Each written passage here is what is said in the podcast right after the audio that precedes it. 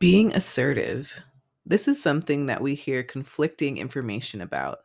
On one hand, we've been told that it's a strength to be assertive in this life, that it's something that's necessary for us to be able to accomplish in order to do the important things that we need to do in our lives. But on the other hand, we also get judged for being assertive. And I think there's some confusion that comes up when we aren't clear on the definition of assertiveness. So, Assertiveness is the ability to stand up for the needs and rights of yourself and others without the need to be forceful or aggressive. It's a core communication skill, and it is practicing the art of being direct while asking for what you want and need in a calm and objective manner. You can still be kind and respectful while asserting yourself. You can still be assertive while being respectful of other people's thoughts, feelings, and beliefs. It's not what you say, it's how you say it. Communicating with assertiveness is direct and respectful. But if you're an empath, being assertive might feel scary, uncomfortable, and difficult. We're highly empathetic and tuned into the energy and emotions of others around us. It can be uncomfortable to be exposed to and even absorb the reactions and emotional responses of others while being assertive. At the end of the day, we just want things to be in harmony and we just want to coexist in peace with the people around us. So, why would we even bother with trying to be assertive when we feel like it wrecks our nervous system? Well, stay tuned for this valuable episode on the three reasons why practicing the art of assertiveness is necessary for an empath.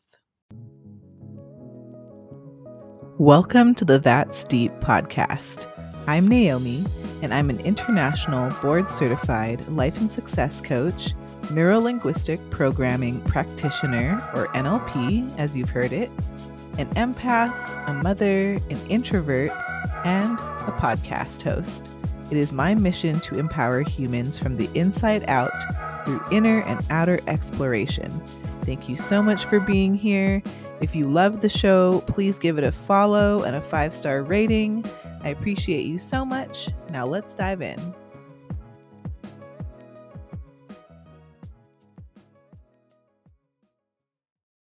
So, three reasons why empaths should practice the art of being assertive.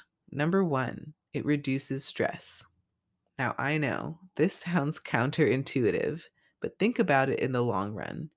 Think about how this would help you in the stress management department especially if you're someone who has trouble with saying no to things, or maybe you've had difficulties with overextending yourself in the past. So it's important to set boundaries and speak up now so that you can save yourself the grief and overwhelm later. Number two, it improves your communication skills.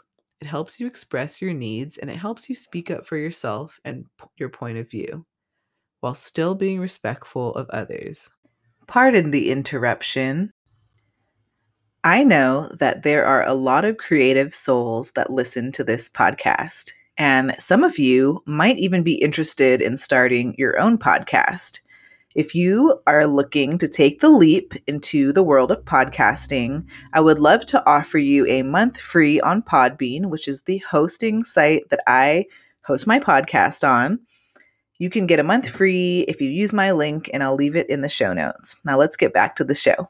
Number three, it helps build confidence and self esteem. By you speaking up for yourself, it shows others that you respect yourself, which contributes to you teaching others how to respect you too. So, what do you think? Do you think that you can give assertiveness a shot? Do you think that you might be able to practice the art of assertiveness in the upcoming week. If you're an empath and you're looking to manage your energetic overwhelm by incorporating mindset shifts and learning more about your empath nature so that you can develop an understanding in order to self advocate for yourself and your needs, then I would love to invite you to join my Empath Empowerment Coaching Program. This is my signature one on one private coaching program for empaths who are interested in understanding their empath nature, managing that energetic overwhelm, setting healthy boundaries in their relationships, and tackling those self limiting beliefs and making mindset shifts to become a more empowered empath. For more information, please visit my website at naomicourtneycoaching.com and I will see you next time on the next episode. Thank you.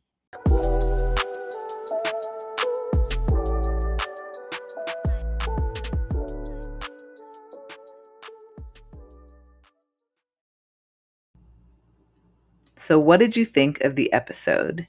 If you loved it, I would greatly appreciate it if you left me a review on whatever podcast platform you are listening to the show on right now.